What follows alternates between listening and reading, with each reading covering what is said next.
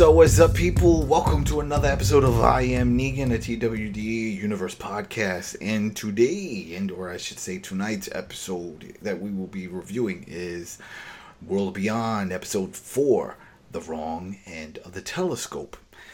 All right, so uh, again, quick little thank you for everybody that's subbing up and that's enjoying this and following us and watching or listening to our reviews over on iTunes, YouTube, Spotify. Thank you, thank you, thank everybody. That was great. Uh, I'm just glad a lot of people care about just The Walking Dead, the franchise in general, right? So, yeah, thank you. Thanks, everybody. Uh, I am your host, Adam Vale. I'm joined by Dana Abercrombie. Hello, everyone. Thank you. There we go. And Richard Bailey Jr. Yes, good evening, ladies and gentlemen. And depending on if you're following on the other sites, like I mentioned, iTunes or Spotify, uh, we're all from the Koalition. That's with a K, thekoalition.com. So you can go over there and you can see all the other stuff that we put together content, game reviews, all kinds of things. Just in case, because I, I, was getting some messages before about that. They were like, oh, where are you guys doing all this stuff? Where's this all coming from? It's like, oh, yeah, I guess I should mention that. I mean, if you're on YouTube, you just find it from the Koalition. But if you are from the other sites, I, I can get so anyway, let's get into this. This was an interesting episode. This was a very Halloweenish episode, I would say, because uh, the situation and how it all takes place in one location. But uh, before we jump the gun, let's just get right into it. Uh, now we we're with the group. They're all together. We got Huck. We got Felix. We got Iris, Hope, Elton, and am I missing anybody? I think Silas and Silas. That's right. So they're all together, and this is where Iris says, "All right, listen, we're going to follow the map. We know that the Civic Republic, they're upstate New York somewhere, so let's just head to the interstate." There's a lot of back and forth trying to figure out if this is a good move. They're getting concerns, and then Silas is like, "Hey, everything's going to be all right." And he puts a little smile on his face. They almost and what we, we of talking about maybe he's a serial killer. This is it. He has his weapon. He should just kill everybody right there. That would just change the tone of the show. Just go crazy because they were like, why is he so happy, smiling? You know. But whatever.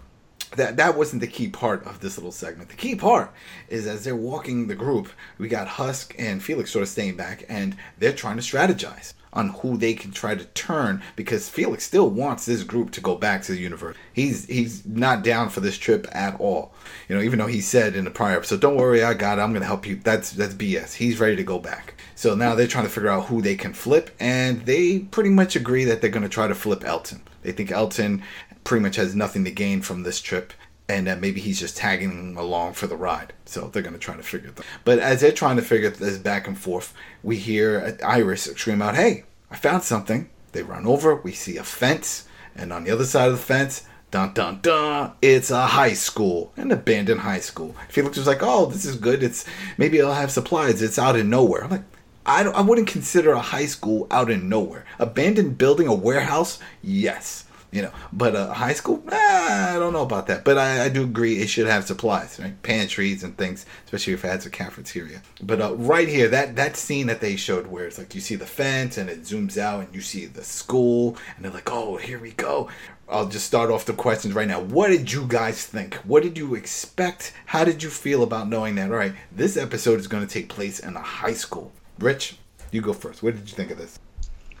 Oh well, I mean, I think it's I personally think it was a great decision to go this route because, you know, as it is alluded to later in this episode, you know, we know these characters, as Dana said before, they have lived a sheltered life uh, for most of their life, but they haven't really, really in- encountered these types of experiences, whether it's being at a high school or participating in a dance and basically interacting with everybody as if, you know, everything is is good and right in the world. You know, obviously they're in a very different situation now because this takes place ten years after uh, what happened in, in initially. So, yeah, I thought it was a good decision to have them in this environment because, again, uh, in the case of uh, Iris and Hope, they were forced to grow up uh, in a different way from all the stuff that uh, that Hope has seen and took a part of as a kid. I mean, that's a little bit of a loss of innocence right there. So I, I, I think it was a good decision for them to have this just so that they can have that visual of how it might have been if they were in high school. Um, that's just my personal opinion. All right. Yeah, well, we're going to get into that. There's a lot of that. What about you, Dana? What did you think of this whole setup that this is going to be the location for the episode? Kids and ta da da, the first place they find is is Honestly, I didn't think of that way. Um, about the loss of innocence and how different they grew up, say, to a regular high school. Until Richard just said that, I thought that the university campus they came from would kind of have something similar to that. You know, with prom dances, the fact that it was so secure that they would have kind of allowed them to have what we had, well, what we have um, now. I never even thought of that, so that is a really great observation. For me, I at first didn't really think anything of it because I'm like, oh, we just went from one campus and now we're in a high school. Uh, but as we later see through the show, that you know, it's a really special what if kind of feeling that the kids have of learning of what kind of life and school experiences would be if we had a regular high school experience in a regular normal world. Yeah, I mean, uh, we're going to get into it. There's a lot that happens here that we sort of they they dive deep into how these kids are actually raised and what they're experiencing, I should say, over at the university because we only saw like two glimpses in the first episode of uh, Iris in class and that type of thing. We don't really know that type of experience, but here we get a lot more of that. So now the the group they approach the school, they go inside. There's one quick little again play on the whole Halloween horror theme. Everyone else goes in. Silas is the last to go in, but he hears a thunderstorm. He looks up at the sky. You see its clouds are forming, and it, it's doom and gloom. So, pretty much saying that once they go in, they're going to stay in for the remainder of the episode. Because right now, there's no point in just going outside. There's, a storm is coming. So, that, that was interesting. So, once they get in there, it's a traditional high school, and I like to note, just in case if no one did see it, really watch the episode before. There is a lot of spoilers if you haven't guessed it, but anyway, you guys know it was daylight, and I thought that was kind of cool because that usually when we see these type of situations in movies and TV shows, it's nighttime, right? It's nighttime. Run for shelter. Oh, go to that abandoned building there, you know, and break out the flashlights. Well, that doesn't happen. It's daylight, but they do take the flashlights out, and there is a storm outside. So Felix decides, hey, listen, we're in here. Let's try to find up find uh, some supplies. Iris comes up with an idea that we usually hear as a no-no in all of these things. If you even watch uh, any of the Scream movies, she says, "Hey, let's split up." Right? That's like the last thing you do during these type of situations. But they agree. They're gonna split up into groups of three. There were well, three groups there. We got uh, Huck and Hope. We got Iris and Silas, and we have Felix and Elton. And as you know from the beginning of this episode, Felix's goal is just to try to turn and flip Elton to just let's go back. All right, so the next scene we see is a, a pretty interesting one because I wasn't sure about what was going on here. And it looked like it was a scene of a, a girl walking through high school, which was most likely that school, and she sort of gives like a little glance at a guy who's walking by. And he gives her a glance and they're smiling whatever. And then it like zooms out. And we see it was iris looking at an image of like a flyer or something. Was that was that what i was seeing? Correct right? That was it felix i mean Yes. I, called, yeah, I called dana felix felix hey felix that's what it was, right? She was looking at something and she was envisioning her own because I'm like, oh, this is at first it threw me off. I'm like, wait, do I know? Are we supposed to know these kids, or are we gonna uh, maybe we're gonna encounter these kids as uh, empties, or maybe we're gonna find? I don't know. It was weird. It wasn't weird at all. It was to show you the life of the school before everything happened. Ah, but we know that. We didn't need to see that. Yes, we do need to see that because you, you know you have the kids who never grew up that way, and it, Yeah. it, it, it, it tells you what ends up happening. So it's And- very and- important. I, I, I agree 100% with what Dana said, and I will also add in the fact uh, when you will get into it later that even Huck was telling Hope how things was when she was in school. So all of that was done to reinforce this is how things used to be.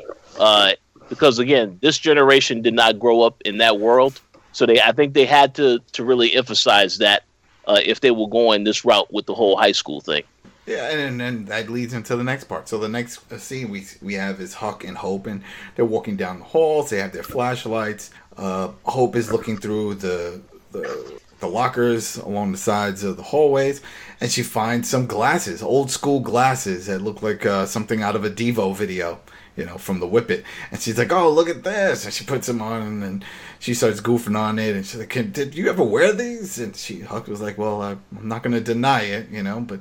Yeah, I mean that that was a thing, and then I was thinking about like, well, I guess so.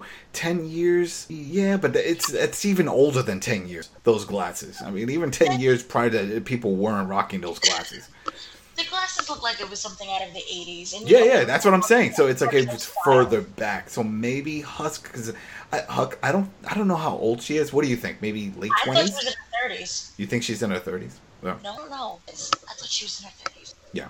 Eh, she's within that that little, and we'll just stick with it. There's another little part that they bring up, and Hope is asking her about her father. It's like, hey, you know, what about your dad? And since Huck, you were in the military, was he proud? And uh, it sounded like they had uh, one of those awkward relationships. Dad didn't really know how to show affection to. But uh, we'll cut from that one because there's a lot of jumping to these three groups as uh, this would normally happen in these type of episodes. So the next one is with Felix, and we see Felix and Elton, and they're the same thing. They're wandering around, and they get into a room, and uh, they find a bunch. It looks like a science lab, and I had some issues with this because, and I brought this up before we started recording. The first thing Felix says, like, "Hey, all right, look around for anything that can retain water because they know the storm's coming and they want to see if they can fill up some jugs and stuff like that to that way they can hold the water. But he says, "Oh, go look around here and see if you find some beakers and and other canisters."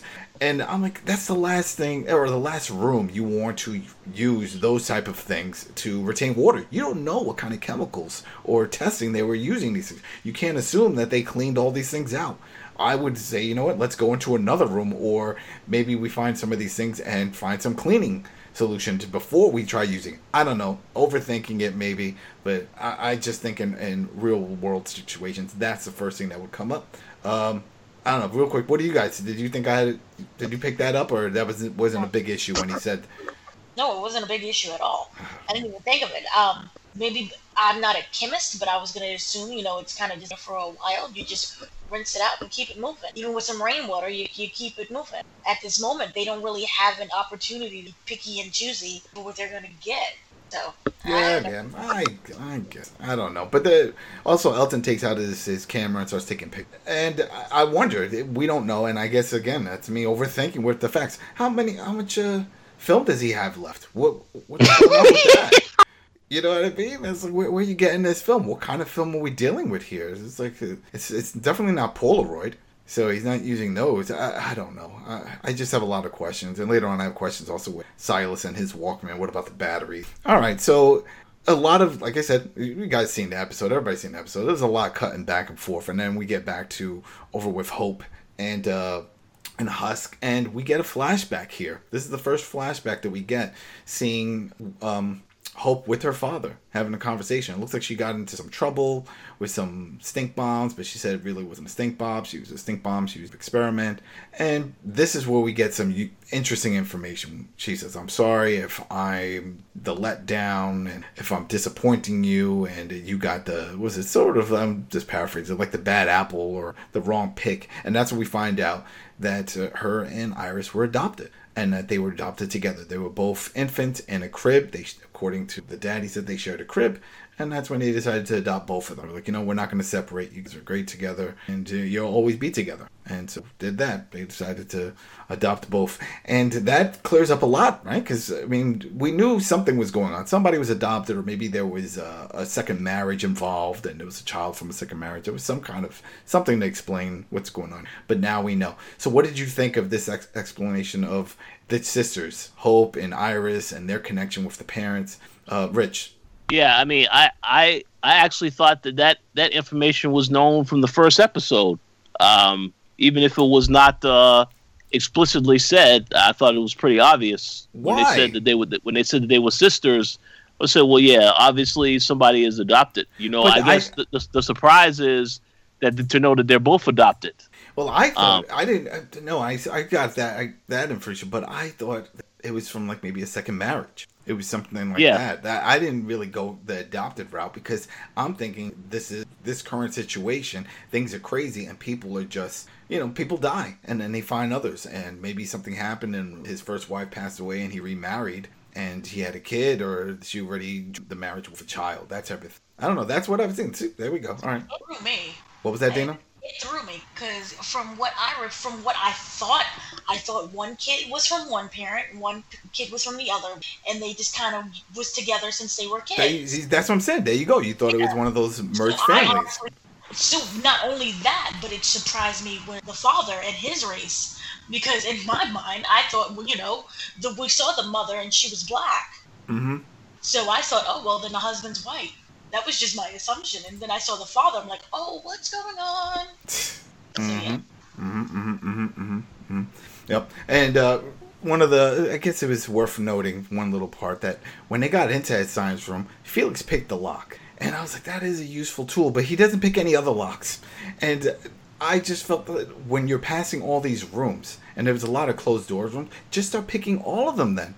Check all of No. Are No? you serious? No. If you're sitting around with a bunch of zombies and a dog and a, a cat, Well, see, no, we don't know anything about the, the wolf. We didn't get there yet. We didn't get there. Okay, but just in general, we know that zombies exist. Mm-hmm, And for me, that takes me back to remember the very first scene from The Walking Dead proper, where there was like "Do not enter, dead inside," Yeah, yeah. and it was that locked door. I'm not opening. Well, we did find we did see those signs. There were similar signs put up in this school. Right, so I don't know what's behind every door, so I'm not like opening up everything. Same thing goes with that ah, lock. But you know, if you know, we're gamers. We play games. If you hear a bunch of monsters in a room, you're like, you know what? If I clear that room out, there's probably going to be some treasure. I'm That's usually how. Hell, we just hell, I'm we just we just covered last episode of uh, Fear the Walking Dead. It was the same type of thing. It was like, what's in there? There's treasure, right? That's what they said. Clear this warehouse out. We got some treasure.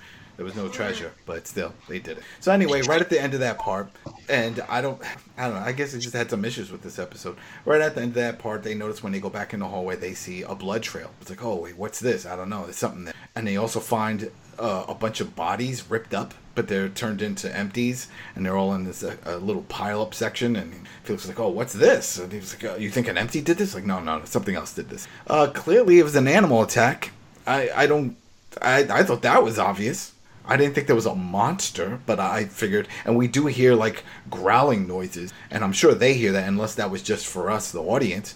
But you, it, the hallway wasn't that long. If you look at the trail when they the camera pans and you see it was going from the right from the room, and you see it turn the corner, but you hear the growl. So yes, something is going on, but it sounded like an animal.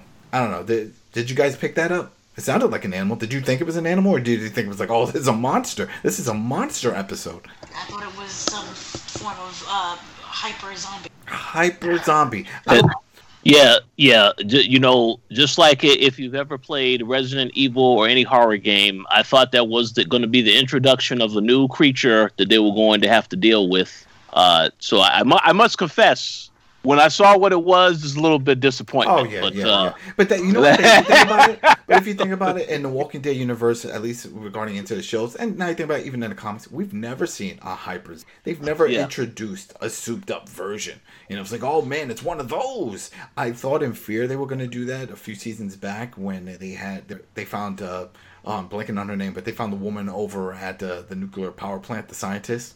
And I was like, oh, this is it. We're going to find out. She was doing some experiments, and some people got mutated from the, the nukes, and now they're all super crazy. But no, that never happened. But one of the other cool things right before this scene, when we move on, is just that we don't see it get put to use, but Elton finds some iodine, and he's like, yeah, now we can use this to clean water when we when we actually do go out there. So there goes that. All right. So now this is where it starts getting a little more because uh, when we cut back to them, they, they continue on with the whole Felix situation, and this is where Felix starts telling Elton, "He's like, hey, listen, let's go back."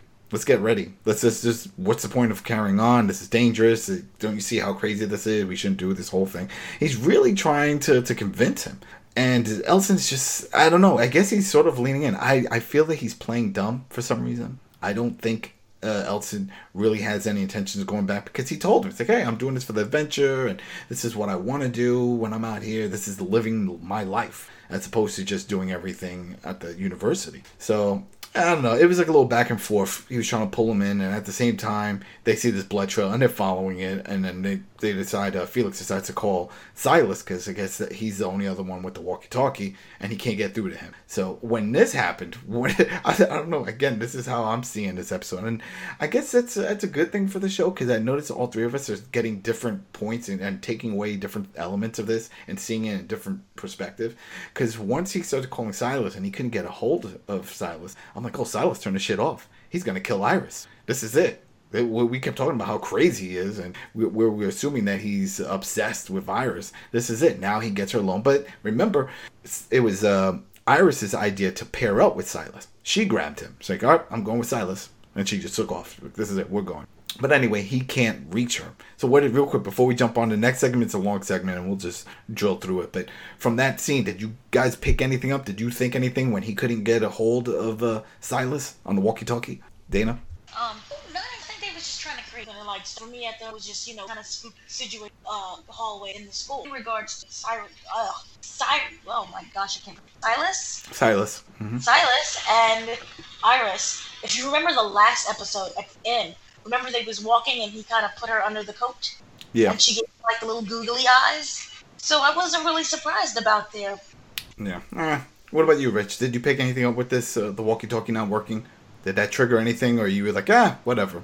Well, no, I figured that again, like like Dana said, you know, you have to build tension. You know, the group is separated. You already said you you thought they should have stayed together, but in the traditional Walking Dead format, uh, it's always about people splitting up into different groups. So uh, they kept that the same for this show as well, from what we've seen so far. Um, so no, I, I wasn't really surprised about that. I will I will add on to what Dana said. Yes, we we, we kind of already knew that uh, Iris and Silas were going to be paired together, I, and I would also say it, w- it was also suggested that perhaps Hope and Huck were going to be paired together in the previous episode because Huck was the one that was trying to talk to to Hope and get her to open up after they the group had found each other when they when they had that scene where they were outside fishing. So um, yeah, but but but the whole thing with the walkie-talkie not working or you know no response, yeah, I figured that that might happen. It's a little bit of uh, tension, um, and then again, you don't really know how good the signal is going to be because they're in different rooms and all this other stuff. So, but yeah, I, I figured that was going to probably happen. Yep. So then, speaking of that, now we get with Iris and uh, Silas, and we see where they are, and they're walking around. Same type of thing. Now they have their flashlights. It's dark. They're trying to figure things out. Look around. They come across. Uh, was it? It was a walker that was in a locker, or maybe that's the other group. I think it was one of the group. I found it interesting. That it was like, well, someone was stuffed in a locker, and they turned. Was that their intention, or is that just a play on the whole thing of uh, bullies putting uh, you know a nerdy kid in a locker? But whatever. Now this is where it gets kind of fun with this whole where Iris finds uh, a picture of a Sadie Hawkins. Well, a flyer for a Sadie Hawkins. For those who don't know, that's a dance, a school dance. And she starts talking about it. I was like, oh wow, this would be cool to be part of a dance. I want some of this, and I and I was thinking about it because I guess they don't have that. Maybe there there aren't that many uh, kids back at the university. They never really talked about that. We never. What Dana? I was gonna say I. I don't know if it's because. I can't say they train them with this kind of military style where there isn't any fun and games. It kind of seems that way since they don't have school dances or which like with lockers and hallways and science rooms like that. So I. I honestly don't know what kind of education aside from lecture halls that the kids get. With, so yeah, Well, you would have to think it would. It's probably a, a strict upbringing. You just gotta imagine, uh, uh, let's say, what we go through now. There's certain countries that just deal with constant war, and so everyone is brought up in a certain manner that it's like, uh, don't be too relaxed out there in this world. Focus on your studies. Focus on what matters. Don't focus on the leisure part of things of just hanging out all the time. It's, that that doesn't get you anywhere. And uh, just prepare for the future. And maybe that's what's going on at this university. Maybe they are very strict. I mean, when we heard the whole thing earlier on with Hope doing with the stink bombs, but really she was doing a science experiment, but she felt like she's letting him down, and she feels like she's the the loose cannon And that's also how Felix had described Hope. It was like, oh yeah, she's always doing these wild things. She's that person, but we don't know. It sounds like it's just her. It doesn't sound like there's a crew of them. So maybe she is breaking away from that. We don't know how strict it is. That's pretty much it. We don't know. There wasn't a lot to go off of besides those uh, two or three flashbacks of Felix training them on how to fight and survival techniques and stuff like that. So all right, so let's move on. Let's see where are we because there was a, a, lot of back and forth. Oh, so yeah, well, Iris and Silas. So they get into a gymnasium and they want to go through it to get to another area, but then they see that there is a walker behind there. I assume there was more than one walker because they were sort of panicking and I heard a lot of banging and stuff. And then they go to another door and that one is just shut. It's like welded shut. That's his, this is the one that they think leads to the teacher's lounge and they can get some supplies. But they were like, oh, water damage, can't go through. She tries to call Felix on the walkie-talkie, right? And we find out when Silas opens it up, oh nope, the batteries are rusted shut. Well, they're they're, they're water damaged. How did that happen? How did that happen? Did they not? Weren't they not using these walkie-talkies just in the last episode? Right? They had them. I just I that that part I didn't understand, and I was like, did I miss something? When did they damage these walkie-talkies? They were in constant use. It was raining. Yeah, but it's not like they had them out. They had them in their pockets or in their bag or whatever. I don't know. I just felt it was very awkward for somebody, especially like Felix, who is all about prepping and wanting to keep people safe and strategizing and all this stuff, and not to check the batteries to see or not take care of the walkie-talkies because he was the one handling them. I don't know. Uh, so I guess then uh, again, I'm thinking too much into it. You you saw nothing wrong with that? No, I think it was just a matter of convenience. It's raining as a flood. You know, remember I, All right, Rich. I, I, just will make a comment. Uh, I I don't think that you're thinking too much about any of this other stuff. I I, I just think once again, the whole point of this particular show uh, is for them to just talk about the journey with these characters I don't think they care too much about these other details because they figure it's just you being used to get them from point A to point B to because really this episode is about once again Felix trying to convince uh, Elton to, to join to you know to, to to get on their side you know so I, I think they just wanted to focus on the key points and therefore I, all the other yeah, stuff they, yeah. they, they, they, don't, they don't want to dive into but yeah i don't think you're thinking too much about it i just I, I guess because I don't know. I really don't know. I because I'm trying to think back, and I guess maybe Walking Dead to a point does the same type of thing where they don't they don't go into every little detail. Like still with the flashlights, where do they get all these flashlights? You know, it's like I don't know. Then the Hope had her flashlight and the batteries didn't work. All of a sudden now she seems to have some new uh, double D's or whatever because the batteries are working, and she's using her flashlight. Where did she obtain new fla- new batteries? Whatever. You know what I mean? Because remember, she, the, it stopped working on her in the last episode. Yeah. So I don't know. These are things I think about. Whatever. So the next scene we jump into, we got Husk and Hope. Now, sort of like with the Felix and Elton, Huck, Huck I keep saying Husk. Huck is over there trying to convince Hope to, to turn back. Like, hey, we shouldn't be doing this and whole thing. They're doing a little back and forth. But the key segment here, the key point from this, is another flashback. And this is where we see Hope and her dad, and we find out that this is during the time where dad is preparing to go on this trip to the Civic Republic. And she's like, Why are you going? Why are you doing this? Don't go. We don't trust them. They sound like good people. They want to help. They want to evolve and, and, try to progress in this crazy world. And I want to be part of it. I want to help them. And a weird choice of dialogue for hope here that made no sense, and I didn't even pick this up. Again, it throws all these different things, whether good or bad. I, it just throws me in a loop when she says, "I'll try to do better. I'll, I'll try to be better," as if like, "Oh, he's leaving because of her." And I didn't get that at all. I, I was like, "What? Yeah, really? Because you did a stink bomb or something? You think that's enough? You're not starting fires. You're not, you know, the the, the high school whatever troublemaker picking fights and shit. It just felt very out of place that she would say something like that. Well, well, actually, uh, I don't think that that is out of place because the the whole thing with that situation is that um you know what, what, we what we know about the whole character from episode one. You know, she does these things.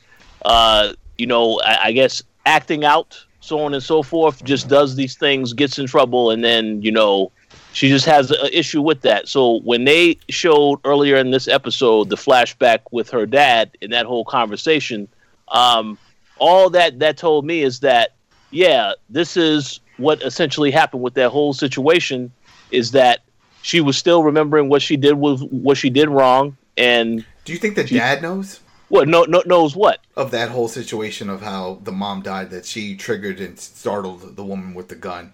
Well, that, that that's actually what I was going to say next is because the, he, he when they had that conversation, he said there's a lot of things we need to talk about, and I don't think he necessarily knows that she what happened with that whole situation. I think it's the similar to what happened with her, her her with her interaction with Hope, in the sense that she didn't tell her all this time that yes, I I, I played a role in what happened to our mom, and I think that maybe that's the same way the situation was with the father, where she never told him this stuff, but maybe he kind of feels the with, with how that whole situation, how you know, as as a father, I'm sure he's thinking, I can't believe she went through all this stuff, but he doesn't really know the full story of what happened with that whole thing, and that's the whole reason why she wants to continue with this journey to find him because they have to have a heart-to-heart conversation about all this stuff. And also, she, thinks she can't. Not in- mentally. She she's acting out because of I feel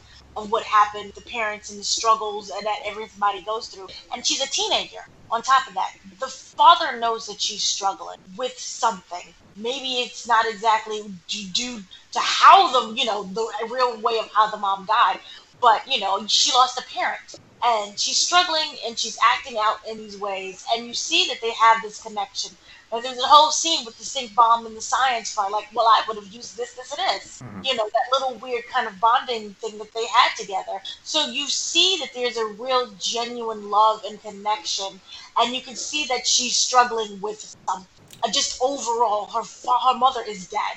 So for me it was very important scene Well, another part that that makes it even more important is the part where the dad says, "Hey, listen, don't worry about it. I figured out a hidden way to communicate while I'm over there." And so I, I you know about it, Iris and Felix. He seems to be taken back, like, "Oh, Felix," and he's like, "Yeah," but then here's the key part. He says, "He's family." Mhm. I'm like, "Huh."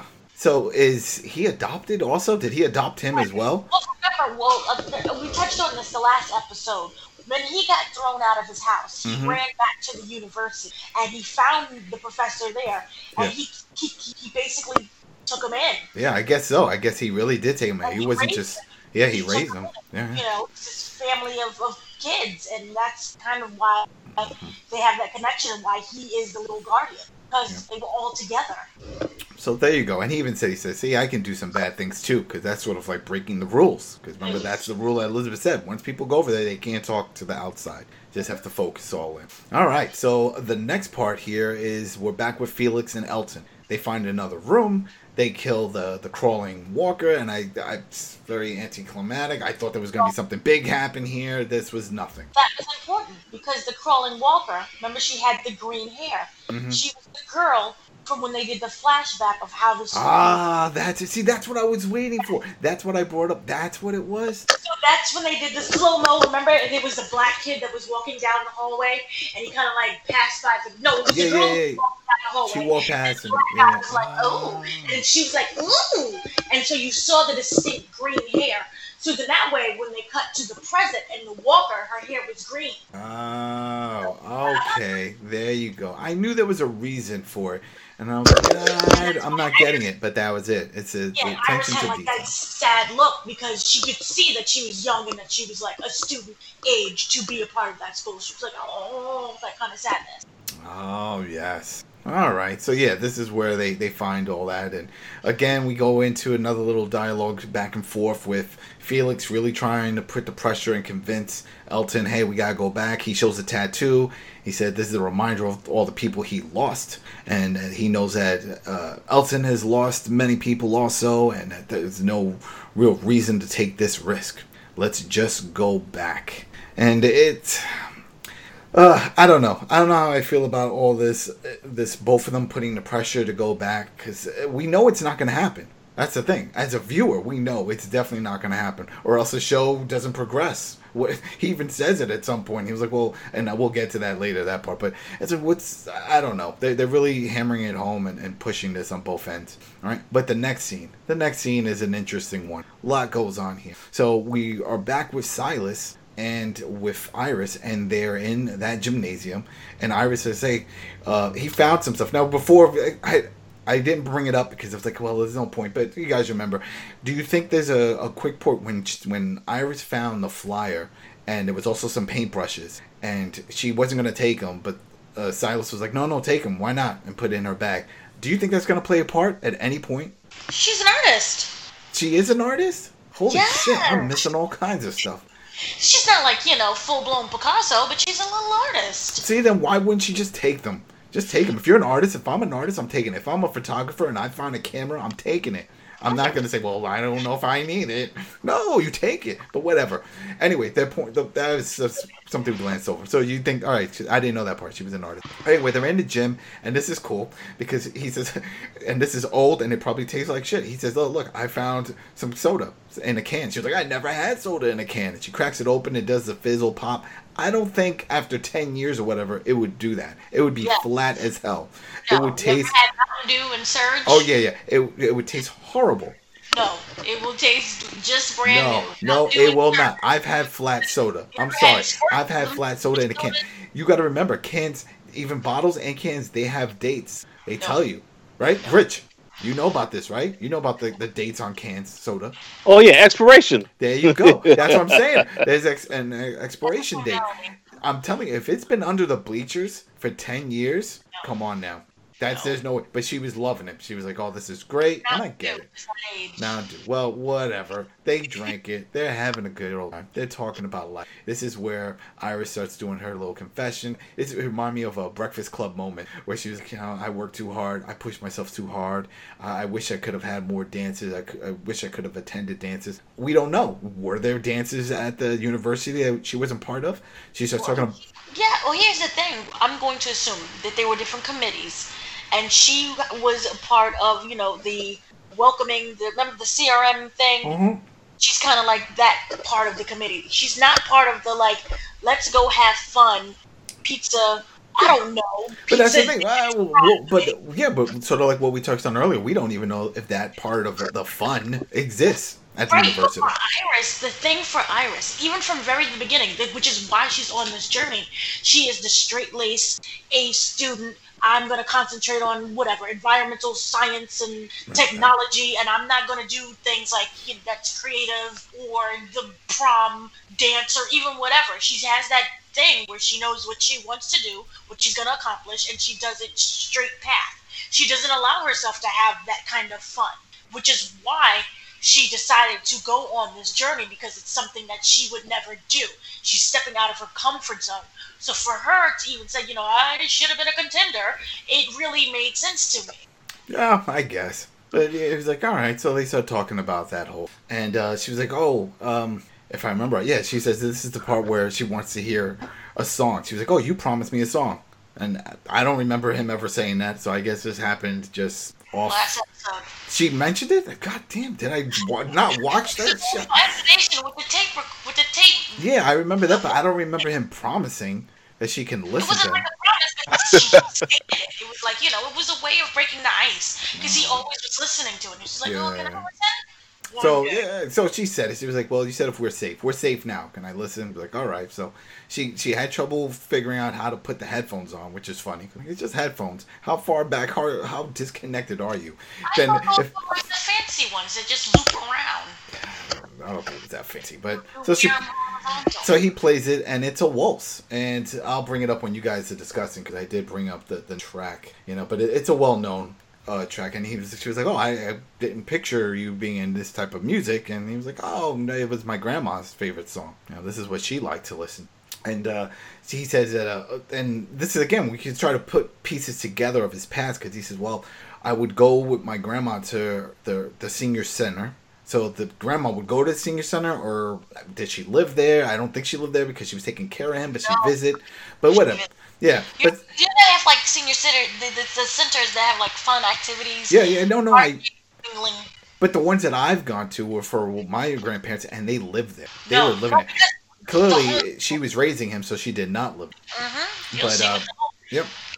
But she said he was like four years old, and they would go to these dances. So she was like, "Oh, you know how to dance." She was like, "All right, we're gonna do this. Let's dance." So I guess she knows how to dance. She was all into it. She was like, "Come on, let's do this." And he was like, uh, "Okay." So then they have that little moment, which uh, actually throws in a little like a weird fantasy. I, that's what I wrote down. Fantasy moment for this flashback because they're dancing, and then eventually they start getting in the groove and they're doing their waltz dance, and then you can see uh, the, the the gymnasium fill up with people, and everyone dressed up and everyone's dancing, and now it's like a dance. It was an interesting moment. They're definitely building something with these two.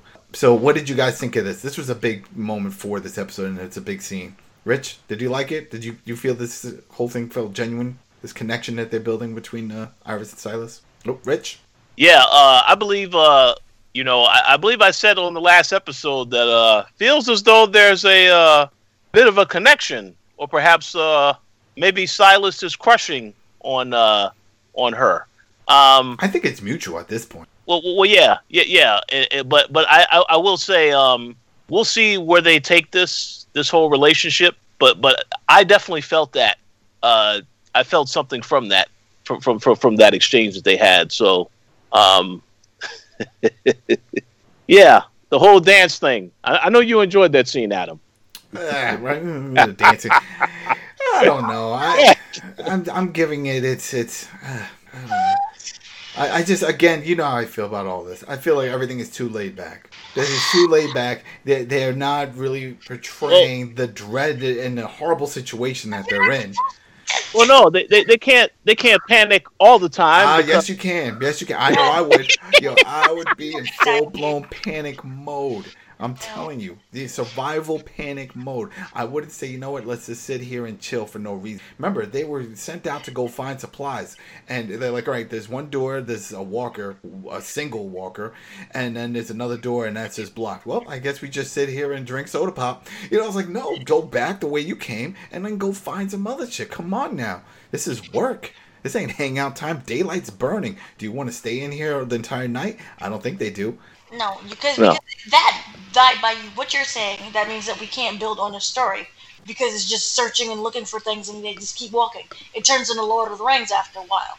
Uh. So no, by them uh, taking that moment, they're able to bond. It was a very sweet little thing of like, oh well, I kind of regret what I uh, being so straight laced and not having more fun, and him really finding that genuine connection before he kills everyone. So I thought, okay, was, there you go. Yeah, yeah. I yeah. thought it was sweet you know, and kind of that little scene with the dancing and the waltzing. Oh, it was kind of like, oh, it felt like weird and out of place, but it was a nice little fantasy moment. It reminded me of Anastasia. Mm, yeah. Well, there, there was another scene here after this where we get into it, Hope and Huck, and Huck, and they're doing their thing, and they're now going into the basement.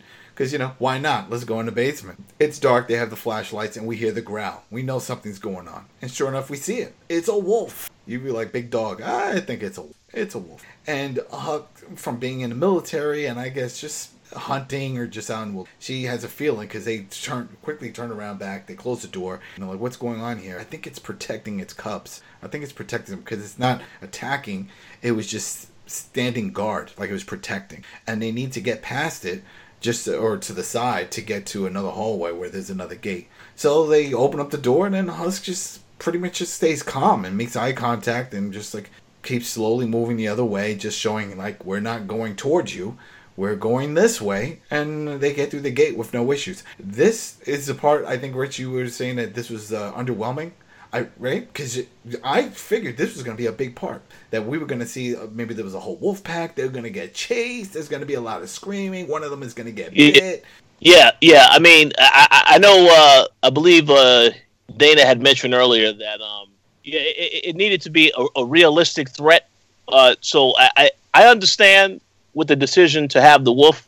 I just thought that they were building to something a lot more uh, challenging because of the fact that you know because because of how they introduced it. You saw in the you saw when they first showed that there was something there. You saw there was a walker that got dragged back into a room. So yeah. I figured, well, this is probably like something that is obviously more dangerous than the Walker, mm-hmm. and the Wolf is dangerous, but it's just I, I was a little underwhelmed. Not so much now when they revealed it. I said, oh, well, okay, this is this is this is a new threat, but we we, and, and, we didn't see that wolf again later though. No, no, and that's the other thing also. And it's like when they brought it with the cubs, and I did see that part with the dragging, but a, a, a wolf is not going to drag a dead body. That's not fresh meat to bring two cubs. You don't do that. They're not going to eat it. They don't eat it. They don't. This is uh, no. It's just it's rotted corpse. It's not going to do that. They won't do it unless it's a fresh kill. It was fresh because if it's old, It's dead. It's no. It's not what I mean. It's fresh. It's a fresh empty. It's still dead. It's not like it was a human. If it was a human they just killed, that's fresh meat because it's still warm blood. Everything is still fresh. This is a rotted dead corpse, walking you have corpse. to adapt. You have to adapt, and you, You know, have to. Uh, no. throw in zombies. Because if anything, the truth, and we all know this, that wolf would have attacked any one of them because it's like, damn, fresh meat. And if it did have cubs, like, that's fresh meat right there. I see that human like a gazelle, and I'm going to take it down. That's it. That's, that's, Oh. we should have seen something like that. I'm sorry. Well, you know, you know why the wolf didn't attack them, though, right? Well, they didn't approach. They, they stood back and they Well, went back. well, they they didn't approach, and the writer also said, "No, don't attack the wolf. Just stand there and look uh, threatening." well, we know on TV, we know on TV, it's always a touchy topic or any kind of image to show an animal getting killed, even if the Yeah. the animal is threatening. You know, I've Yeah. so many times we've seen an animal attack. You know, and the, person is trying to survive, and then they kill the animal, and then pff, animal rights activists start jumping all. How dare you promote this? It's like it's like the, the animal. You don't know the animal is just fearful. It's like remember the animals are scared of humans more than eh, blah blah blah. What happened to just crazy? What happened to just rabies? You know, it's like shit. I've I've watched those old DVD specials when animals attack. I'm telling you, they go crazy. Right? What happened, what happened to just crazy, like Chris Rock said? Just crazy kids, crazy animals. All right. Well, let's just keep going. All right. So let's see. Where are we up to? So we do, do, do, do, do, do. All right. So now we get to. Well, it's sort of winding down. So we get to Felix and um, and Elton, and they get close, and they they hear. I guess I don't know if they hear music or they hear laughing, and they're approaching another gate, which no one saw this gate. I don't remember seeing this gate to this gym. Did you see this before? When they were when uh, Iris and Silas were looking at the different entrances and stuff. I don't think they ever showed this, but whatever. You see Felix and Elton there, and they start banging them. It's like, hey, hey, we're here. And so they approach Iris and, and Silas and like, oh, whoa, this is great, but um, there's no other way to get in because that's locked, and they're trying to figure out. And Silas is like, oh, well, there's another way. You have to go downstairs and do it like a little loop to get through, but there's a walker, and you know, then there's another door, and that's welded shut or whatever. And he's like, all right, well, just stay put. This is Felix. Stay put. I'm gonna go and kill that walker, and then I'll be right back. And this part really pissed me off. Also, I get pissed off easily because I'm like, why are you gonna be right back? There's nothing in the gym. You just saw them dancing. They're bullshitting. There's nothing there. Like they just tell them to leave. Let's meet up somewhere else. Whichever way you came in, get out that way. There's nothing useful there. So, why does Felix and Elton need to go into the gym? Did you did you guys did that question pop up in your head when you saw the scene when he was like, "All right, wait there. I'm gonna do it. I'll, I'll be right there. Don't leave." Uh, th- why? There's nothing in the gym. I can understand if you found a room full of supplies. Or like, hey, we need to break this door down. Like they didn't even mention that door to the teachers' lounge that was welded shut or whatever. Something going on with the door and they couldn't get in. They didn't even mention that. Well, it, it, I I guess it was just the excitement that they saw. Oh, that those are people in our party, so we need to get back in their vicinity ASAP. I mean, I I, I don't know because they were. I guess they were trying to find a way around to get in. So then they went on about their way to try to find another way, and I I, I don't have any explanation. I don't know, but maybe, know, but, I- but, maybe, but maybe Dana has a better explanation. Dana, what did you? I just feel like maybe these are the little plot holes, or these are just things that they just fail to mention because it's right there from me in my mind. This scene would have gone like this: Hey, hey, this is Silas. All right, we're Iris. We're here. We're here. All right, Felix. Did you find anything useful? He didn't even ask that. I was like, hey, did you find anything? Remember, we're here for supplies. You're over there bullshitting, dancing, doing googly eyes. What the hell? I was like, because remember, he's the the straight and narrow. Hey, this is how we have to get things done. We're here for supplies. She could say, well, we found this lounge, teacher lounge. It could be something in there. You know, teachers and they keep things in the, the room and the food and things like that. Could be something in there useful. We need to break this door down, try to get in.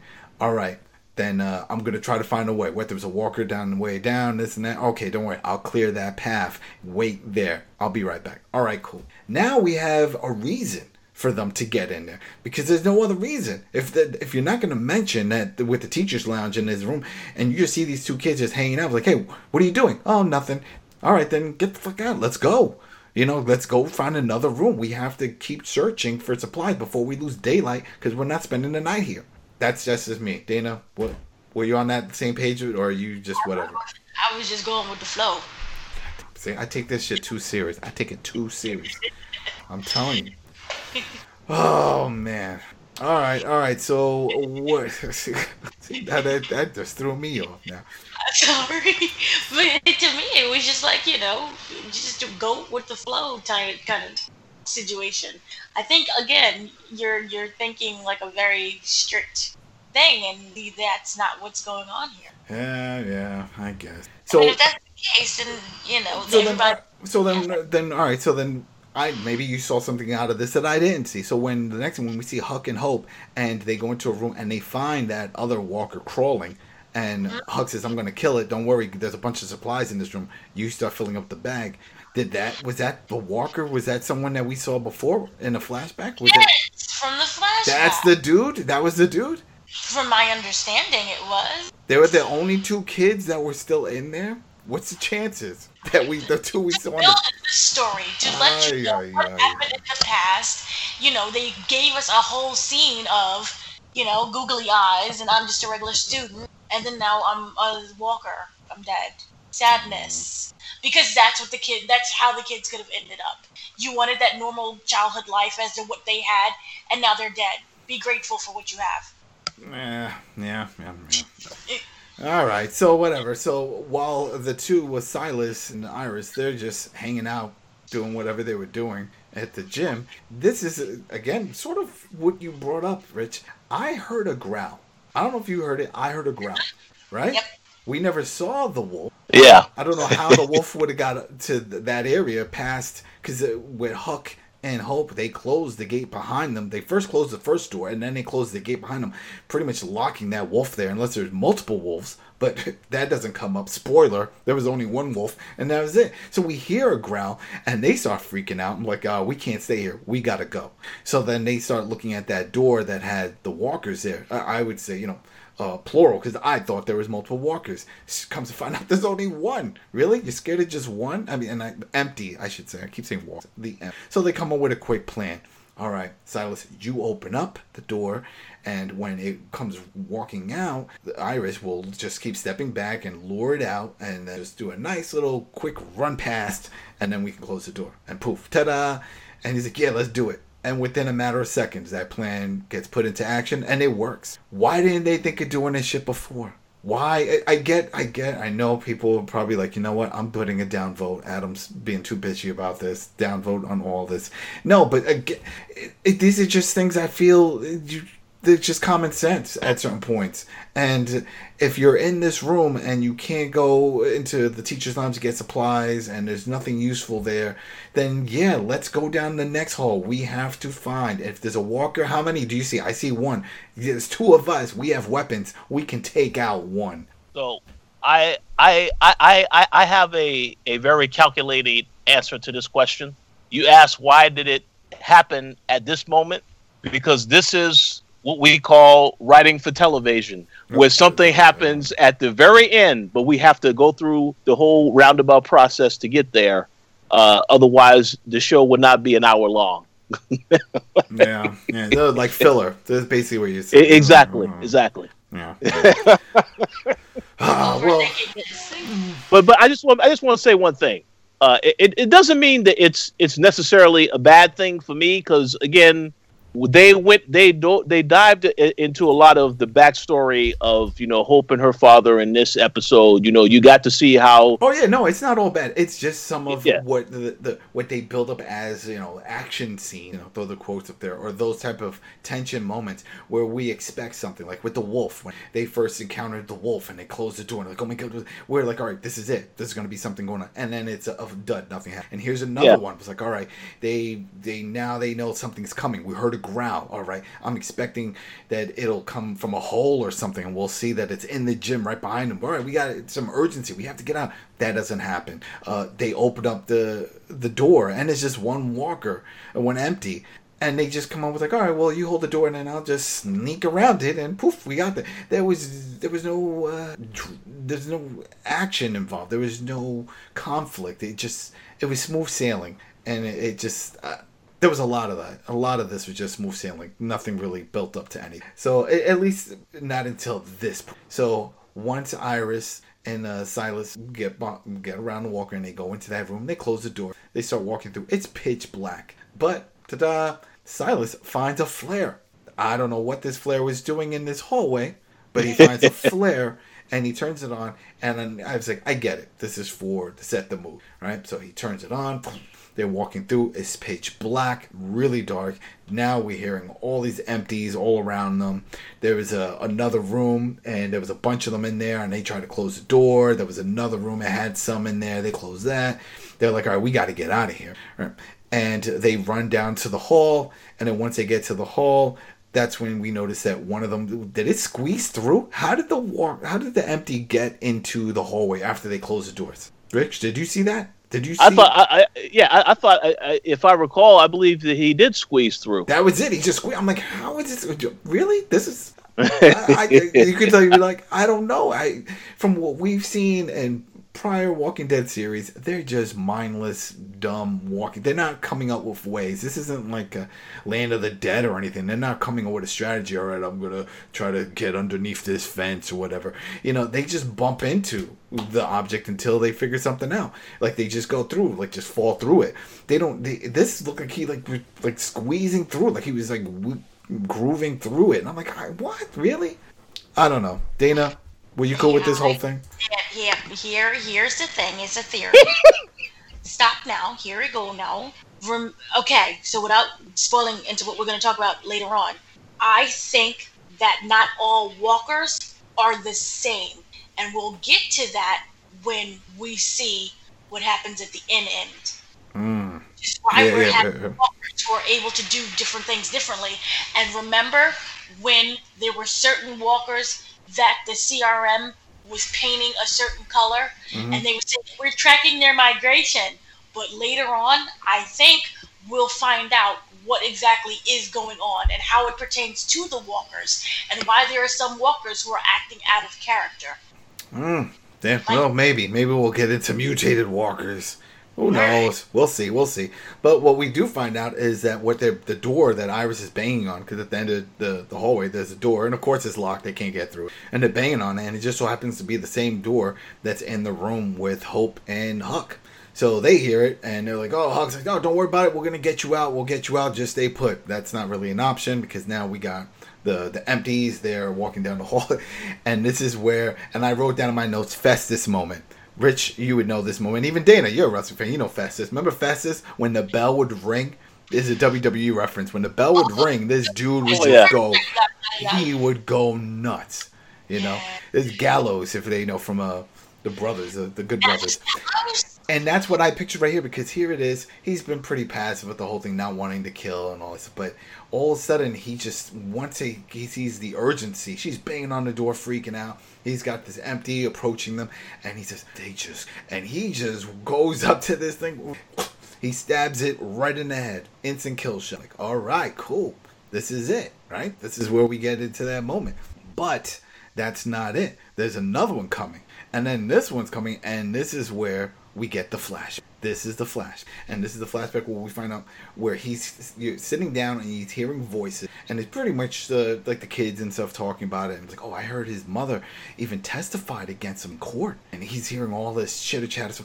And then you see like weird cutscenes again, sort of like of him pounding on somebody, weren't sure what was going on, but then they go into the real time, and we see, and he just pulling a ground and pound MMA style. He just banging on this thing, he's punching and punching and screaming and punching to the point that this is the only time Iris really showed like emotion on her face and, the fear. She's like, "Oh no, she's oh, Silas, stop, stop!" And she started banging on the door even more. So, and I'm sure on the other end they're trying to freak, and I was like, "Oh my god, what's happening?" Because he just starts screaming, "Oh!"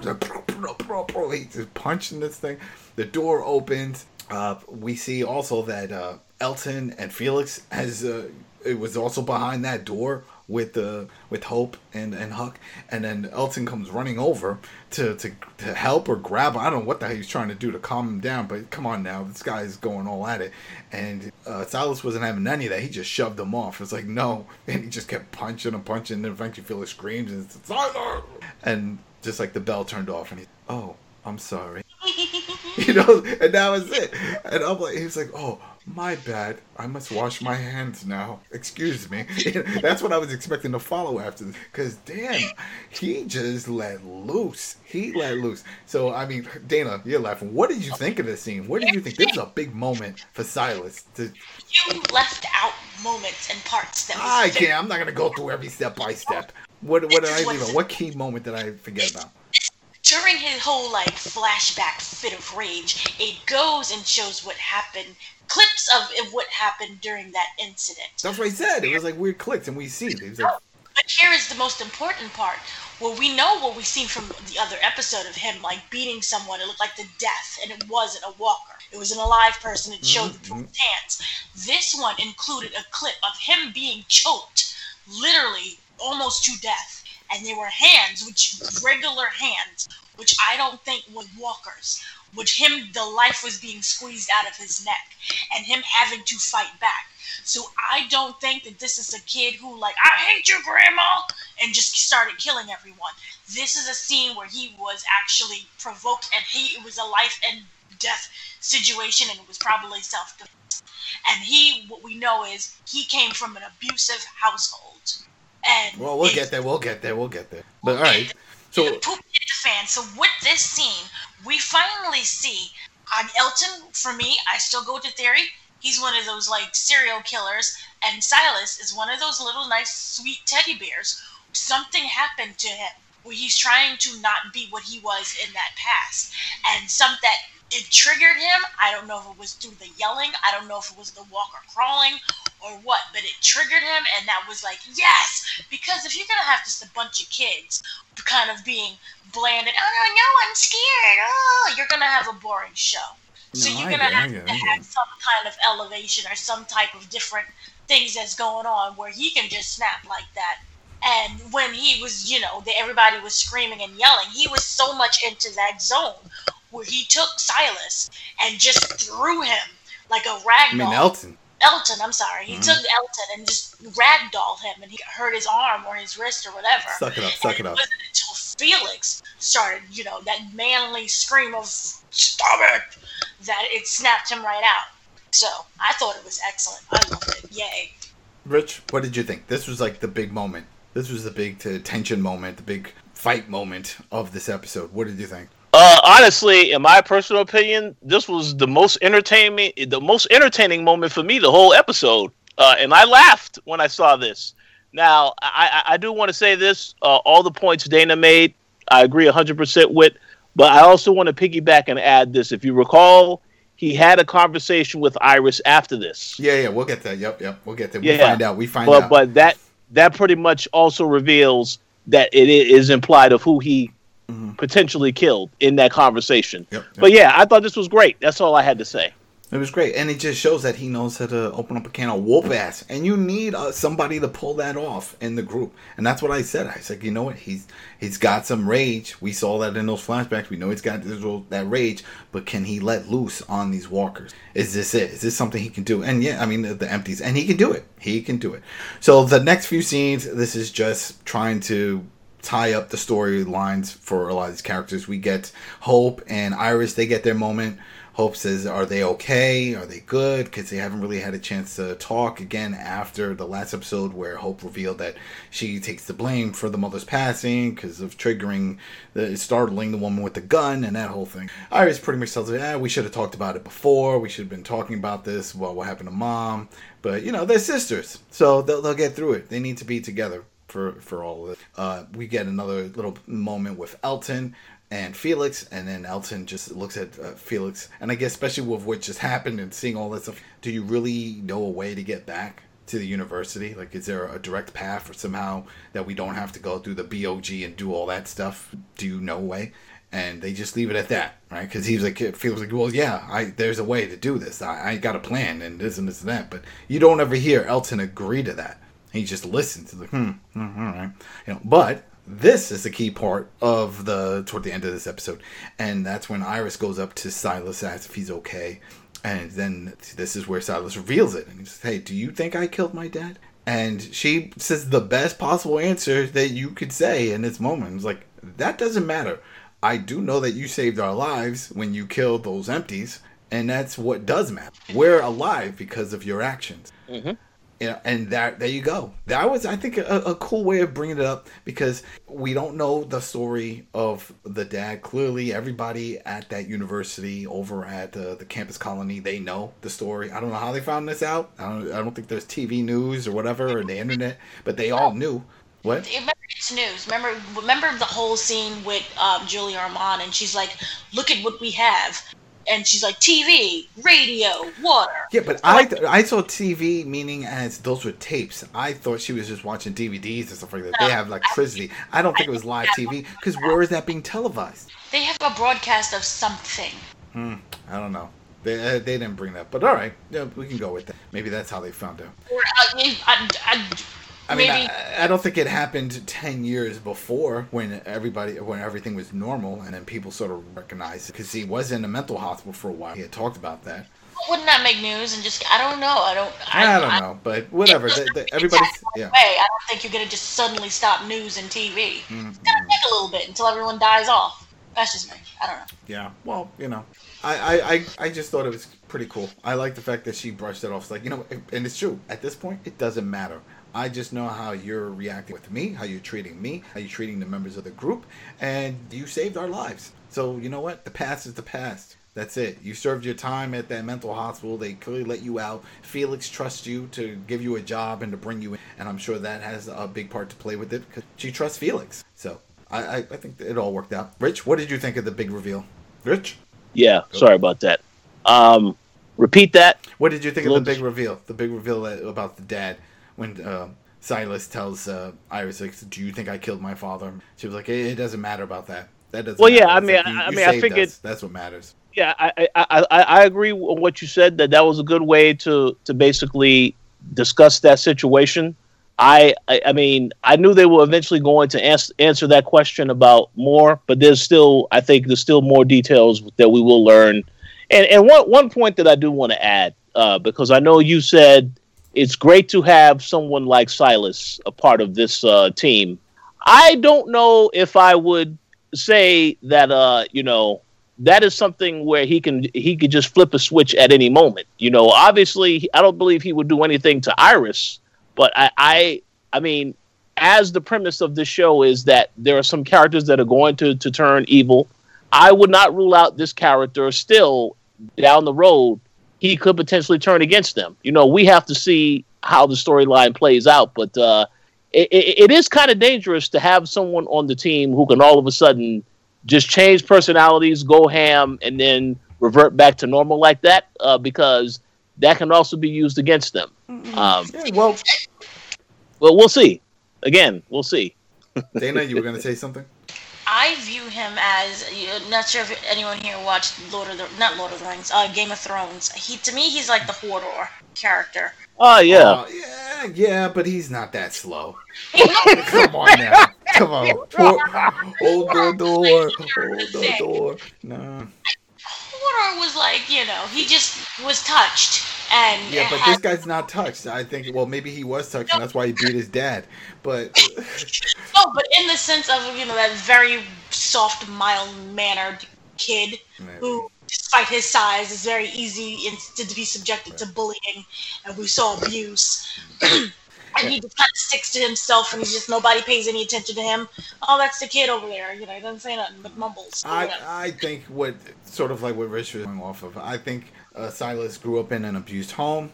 It, clearly, when you saw the scene, real quick flash of it, it looked like he was getting choked. His dad was choking him, and he just had enough. He is a big kid, and he just said, "You know, forget it. I want the shit out of him." And he went to town, and he probably killed him, just beat him too bad. And he, the mom took the side of the dad. Maybe she was also getting abused, but hey, it is what it is. She took the dad's side because we hear she testified against her son in court. He was a minor, so he can't go to jail. So they put him in a hospital for a while, and then he was released maybe to the custody of the, the parents or grandparents. That's how we hear the, the tape is like, oh, we haven't seen you in years. We're looking forward to seeing you. But uh, I don't know. That, but then again, that doesn't add up now that I think back because in that tape, he was six years old when he received that tape from the parents, and they said it's going to be great that you're living with us. He, I don't think he killed his dad when he was six, because in the flashbacks we see him ground and pounding someone at, at this size and this age.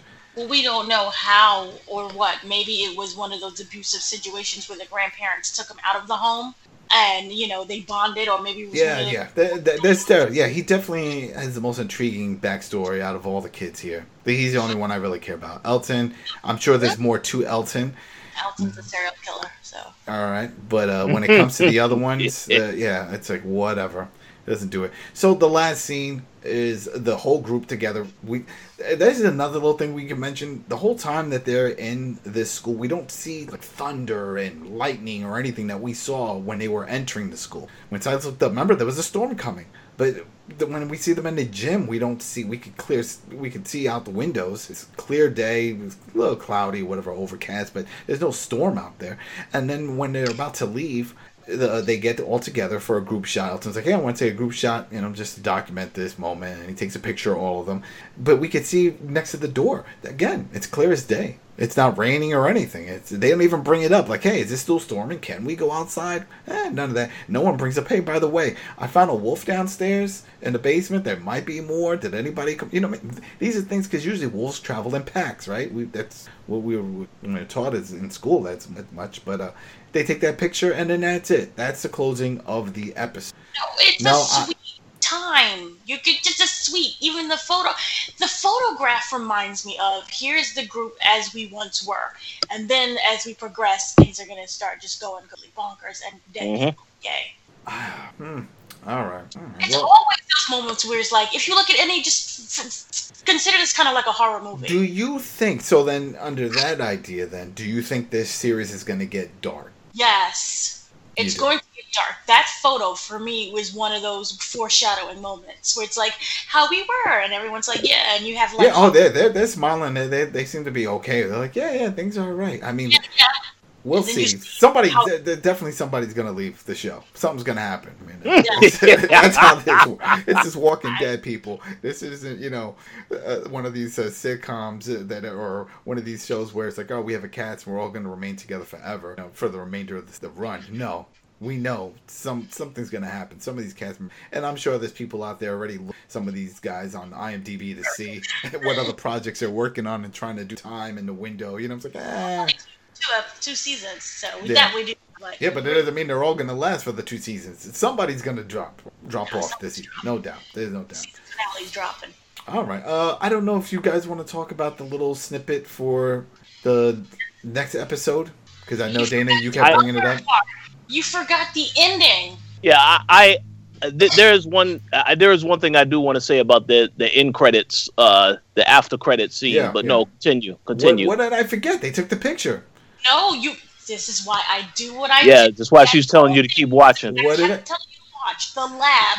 We go to the lab where the father of the two daughters is supposedly working with CRM. Remember, they're doing yeah, that yeah. project, and you know, you, you, you there's no in and there's no out. What we see is there's a woman sitting down eating her very voluptuous sandwich. like that sandwich was distracting. Yeah, it's a very big sandwich. It's a good sandwich, big. And on the desk, we see the scientist. We see um, it was Dr. Um, Samuel Abbott. it was the father, and it was two other doctors. And then it pans into what looks like something out of um, like a secret lab thing where they're walkers and they're strapped up into this device where they're standing. and they're testing their kind of their endurance and the different things that they to see if they mix certain kind of I don't know chemicals or some kind of bodily fluid in order to kind of not to kill them, but to see if they can reverse and then get the cure. And it's not taking. It's you're there. They the zombies or the walkers, whatever you want to call them, Empties. are have the empties are having different um, reactions to it, which is why I go back and say, remember the, how is the walker from inside of the school able to travel and know exactly what to do? Because I feel that these are certain um, experiments that's going on, and they're trying to find a cure, but instead they're they're end up doing have they're having their senses are coming back and they're able to think. I mean, uh, uh, well, Or maybe I- that how far can they go with that? What are they going to try to bring these things back to life to like normal and just have like? Is this going to be like when my kids watch that zombie show, where it's uh, these high school kids and they put a, a band on their wrists and it allows them to be semi-normal as long as they have that their band and they can go to high school with people? Is this what we're going to see? We're going to see No. zombie bodies talking. I, I think that we're going to see an experiment that goes completely awry. And also, the most important part, the person that they was experimenting on was Dr. Abbott. Yep. Was the guy in the picture. So they're testing on scientists. Either I don't know if they turned or if they're holding them kind of prisoner and using them as a sub as like um what do you call it a subject. And the next when they showed the picture next to Dr. Abbott was the father. So I don't know if they're traveling down that line, and the next person to be experimented on is the father. But that is what it left us with. And I watched the So- credits after credits. I didn't get that far. I don't know. I saw the next. It was like Uh, the next it's right right after the credits. 45 Um, minutes and 45 seconds. I texted you that. yeah, yep. And and I- and and I just I just want to add one, one one little point in in here. Uh, yeah, I, I I do believe that that is a for the for the viewers that is for foreshadowing. Well, this could be the fate of what could potentially happen to the father. But I, I but I, the one thing I, I do want to say about this scene is that I would have loved to have seen when they was calling for the next patient that they were going to do their test on. I would have loved to have seen the same officer that Elizabeth dismissed in the previous Oh, episode. He was the one that they call in. that he was one of the people that they were going to are going to experiment on next. I would have loved to have seen that because then that will show you you already knew that she was a bad person, but then it shows you because that that guy was very clear when he said, "I'm not going to to to to to, to do things the way you want to do it." So I would think you want to take that person out. You don't want to, you know, you want to do something very dangerous to that person. But that's my only thing. But yes, that was a very interesting scene. You need to I watch just- it, Adam. Yeah, I just don't uh, see the the the logic behind converting your scientists. These are these are the smart ones. These are the ones you want to protect and keep No. around. You don't want to convert them and start running tests on the science. These are people who are calling out and saying there's something wrong. Mhm. And you, as a, whatever government thing you, you are, you want to keep that silent. You don't want to have people reach out and say, oh, these people, you really shouldn't listen to the CRM. They're really bad. Remember the messages that the father sent with the facts. Yeah, he doesn't feel safe. He says He not doesn't safe. feel yeah. safe. I Something's not right. you know, I, I, I, I do want to ask a question to you, Dana, and, and, and you could also a, a, answer this, Adam. Would you be surprised if uh, Hope and Iris's mother would returned as a walker, a, as a part of this experiment? That then now they have to take. I would. I would. She was in a different location, He different was in a time. different, it was a different time. Yeah, He actually had to travel to the CRM. yeah. He had to go Ah, over there. I got you. She Okay, yeah, wasn't yeah. in. Yeah, she wasn't in that area with them. This is when they were kids. Mhm. So no. Now we don't know if Felix knows the message that Iris and Hope know that that that that they received from the dad that he said he doesn't feel safe. yeah, they know.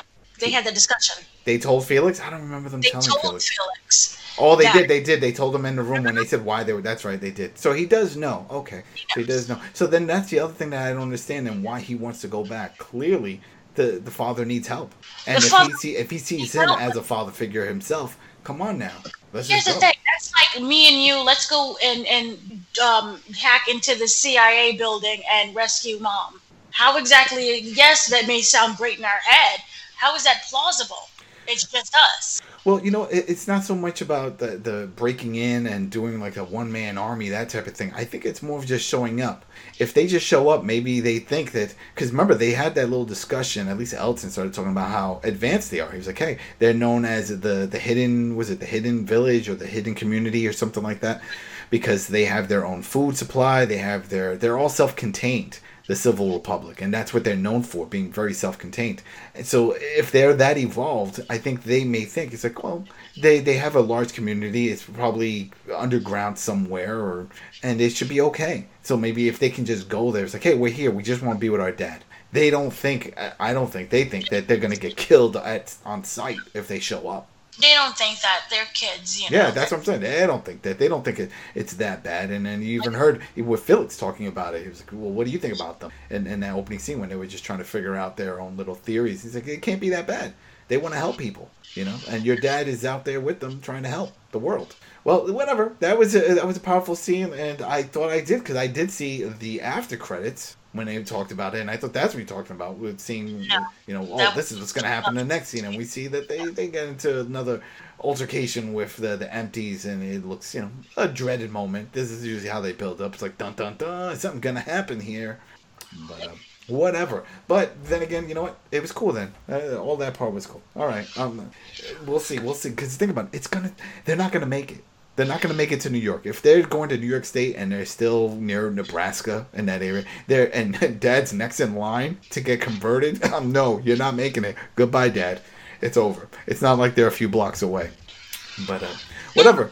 That's it. And speaking of over, this review is over. World Beyond, uh, Season 1, Episode 4, The Wrong End of the Telescope.